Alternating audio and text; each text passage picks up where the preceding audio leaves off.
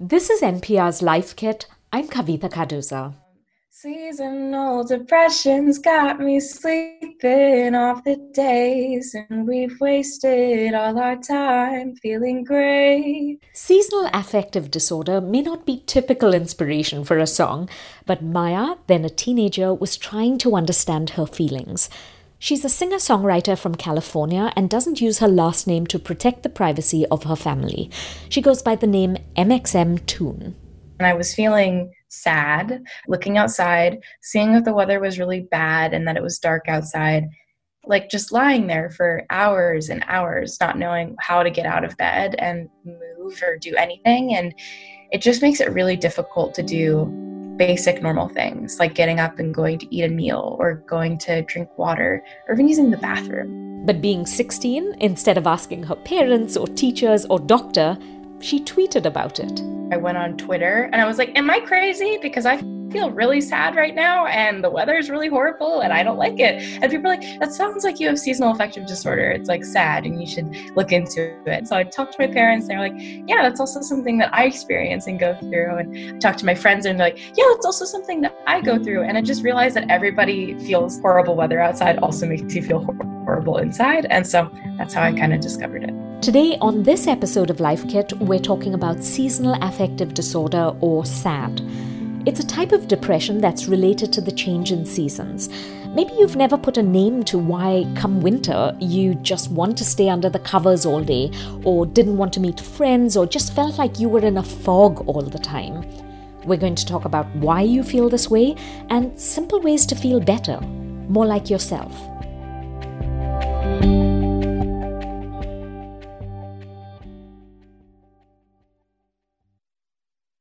Dr. Norman Rosenthal is a clinical professor of psychiatry at Georgetown University School of Medicine. Years ago, he noticed feeling less energetic during the winter and began studying the problem in others who said they felt the same way. Just like the autumn leaves, they became depressed on schedule, people getting less energetic and feeling worse as the days got shorter. And then in the spring, all of that being reversed. So it seemed like quite a distinct syndrome. And that was our first study of seasonal affective disorder, which is what it became known as. He found about 1 in 20 people in the US has seasonal affective disorder or full blown winter depression. Feeling sluggish, depressed, oversleeping, overeating, you may gain weight and be disinterested in doing things you previously enjoyed. Many more have the winter blues, a milder version where you feel like basically a sadder, sleepier, or slower version of yourself. One of Rosenthal's patients described themselves as feeling like a bear in the winter and wanting to hibernate. So, if you feel any identification with a hibernating bear, think you might well have SAD. But in spring, those symptoms go away and you start feeling like yourself again. Women are about three times more vulnerable than men, and the condition seems to be more common in the Northern Hemisphere. Rosenthal says mood disorders were called affective disorders. Affect is just another word for mood. And I thought, well, this is seasonal. And if we have seasonal affective disorder, it would be a snappy acronym, SAD. And that's what it's become known as ever since. So now we know what we're dealing with let's talk about a game plan. Takeaway one is recognize your symptoms and their seasonal pattern. A funny, well, not so funny story. A few years ago, I called a friend in January. I was in tears, and she said, I was expecting this. And I said, What do you mean? And she said, Kavita, you always call me crying in January. It shouldn't have taken me years to connect my sadness with the seasons. Dr. Rosenthal says if every fall, when it gets darker earlier, you feel like things are getting more difficult, ask yourself does it get better in the bright days of spring and summer? And if the answer is yes, it's almost a diagnosis one can make on one's own. You probably have SAD, but a reminder if you have any concerns, always consult a professional. Rosenthal says the change in seasons affect people along a spectrum, meaning some people don't feel different at all, and some people are quite disabled by it. we've defined sad as being people who would go to a doctor because the problem was bad enough. There's been a lot of skepticism over the years about whether sad is a real disorder. Rosenthal says that's because it creeps up on you. For example, it you know might be a little bit serious in September and a little worse in October and a little worse in November. It's a little bit like the story of the frog in the bowl that keeps getting warmed up and he doesn't really realize that he's going to die of overheating because it happens so incrementally. That's how it is with uh, SAD and the winter blues. But he says recognizing your symptoms and taking them seriously is critical because SAD can be debilitating or worse. Takeaway two is let there be light, because light and not getting enough of it is at the heart of this disorder. Light is the main cue for when to wake up and when to sleep. It kind of acts as a universal synchronizer between all life. We'll talk more about that in a second. It turns out that a fundamental part of the physiology of this condition is that some people just need more light. They don't seem as sensitive to light as other people. One often recommended fix for this is a sad lamp. Rosenthal says these lamps generate light that's far more intense than indoor lighting, about 10,000 lux, a measurement of light. I like fixtures that are a little larger. For example, maybe one foot by one and a half feet. One foot up and down, one and a half foot across. He says this light is absorbed through the eyes, not the skin. And I never stare at the light. It's always coming down a little bit from an upper angle. I like the boxes that transmit the light downwards because that's how we evolved to see light with the heavens above and the sun shining down so that it comes and hits the bottom part of our retina, the morning is often the best time. And the earlier the better. He says if you use a lamp for about 20 to 30 minutes a day, you should feel a difference within two weeks. If you don't, return it. Recent studies suggest that the value of preventative light therapy is inconclusive. It's really a patient's preference whether to use it or not. But Rosenthal says it's still a common treatment for those with SAD because for some, SAD lamps can make a big difference. Like Isabella Harris, who's known as Is in the vlogging world and lives in Virginia. She experiences SAD as general like fogginess and sleepiness. Most people go about their day normally with indoor lighting, but for people with SAD, that indoor lighting is the equivalent of darkness.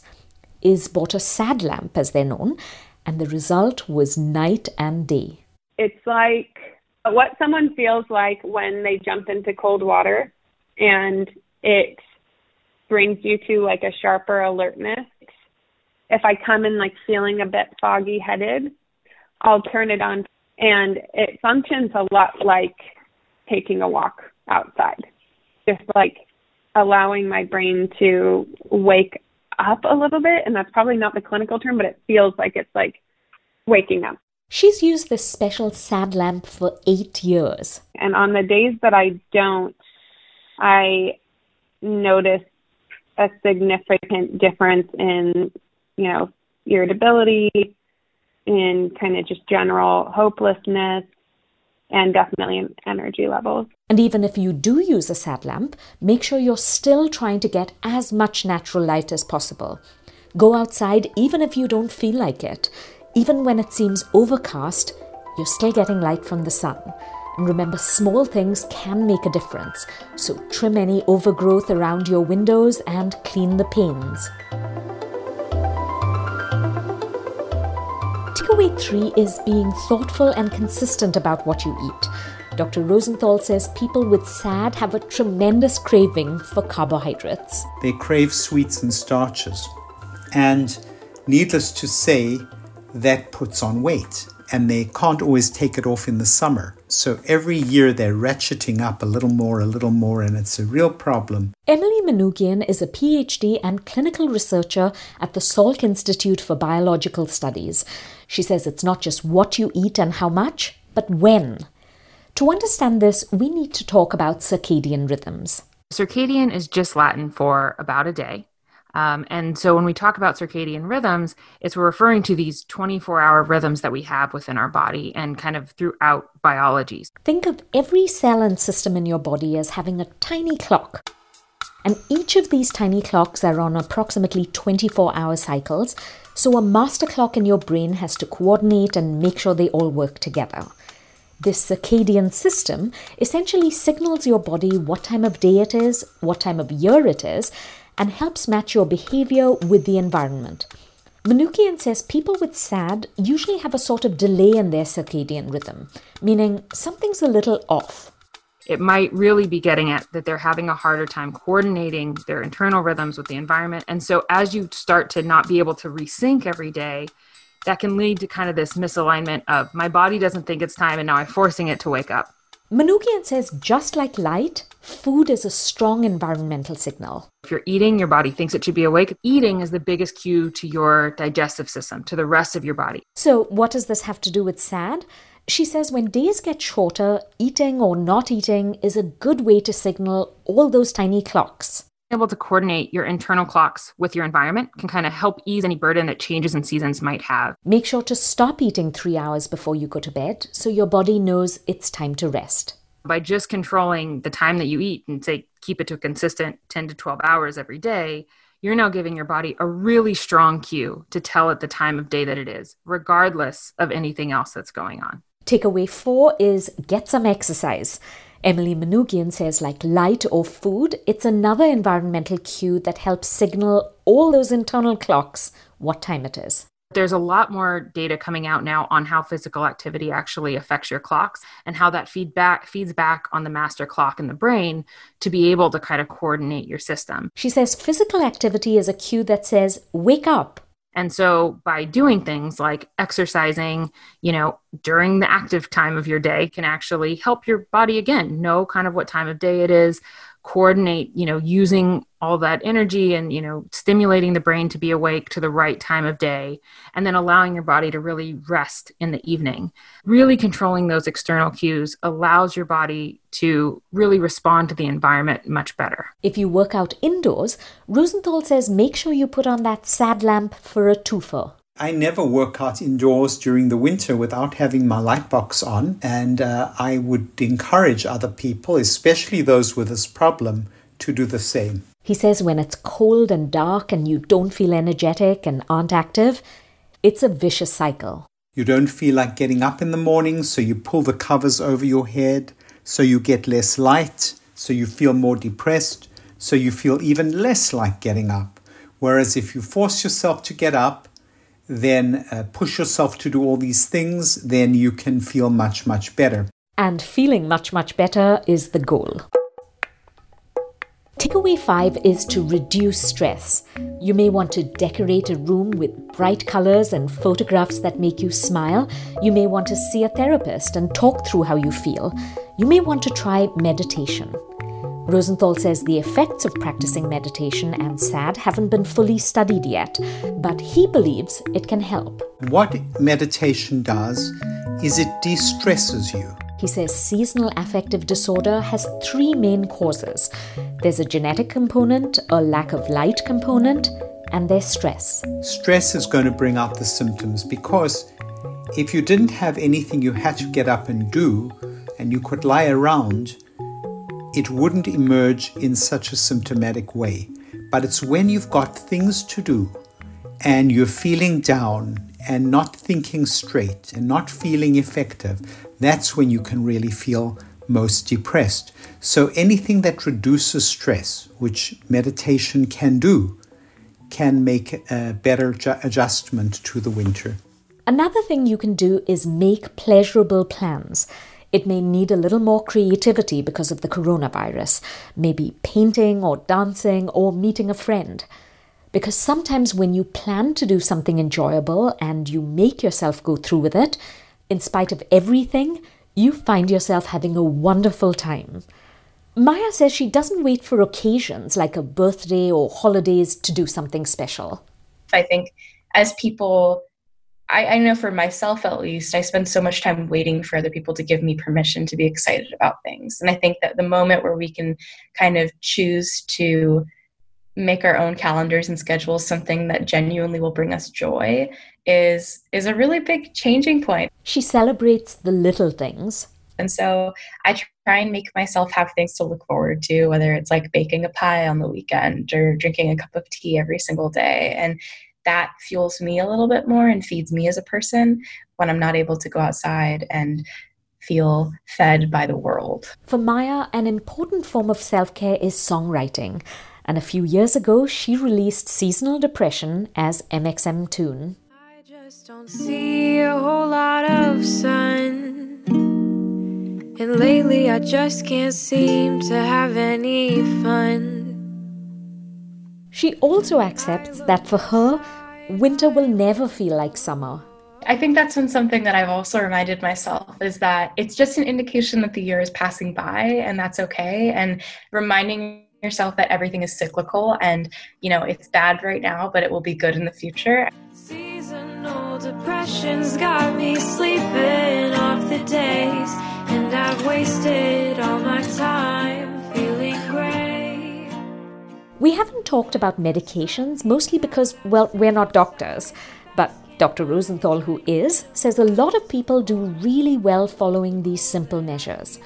But if you don't find yourself feeling better or sad is interfering with your personal relationships or work, he says medication can be very effective. Keep in mind, none of this will make the disorder go away. But as Rosenthal puts it, it's not a cure, but it's like if you do all the things I've said, then sometimes the SAD dies of neglect.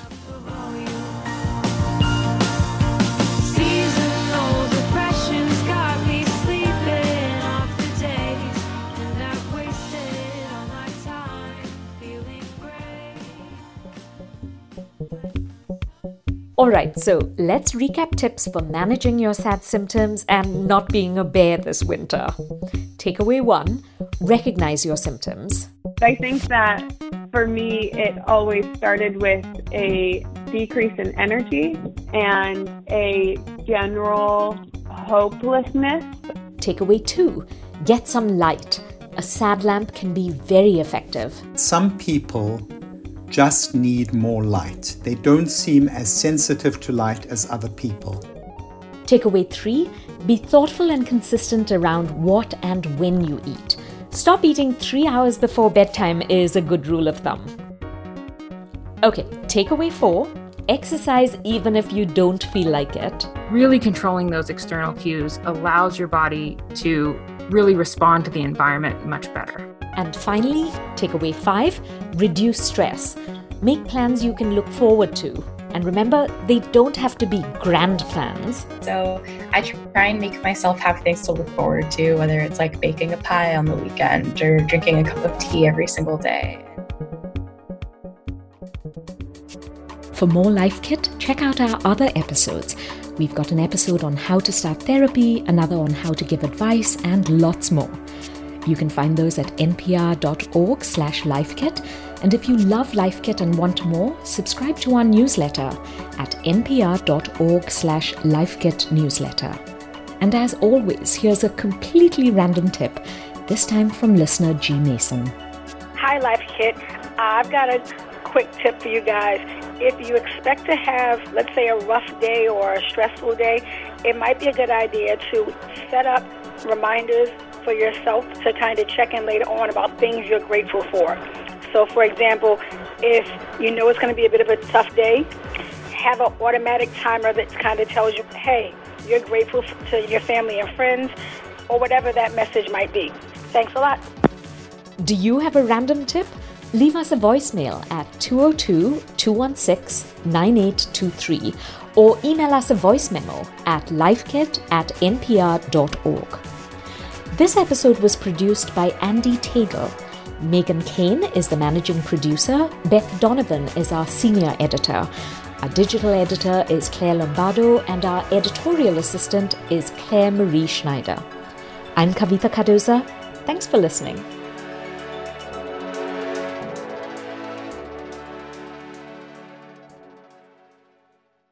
On the next episode of Louder Than a Riot, how a law meant to control the mob changed the mixtape game forever.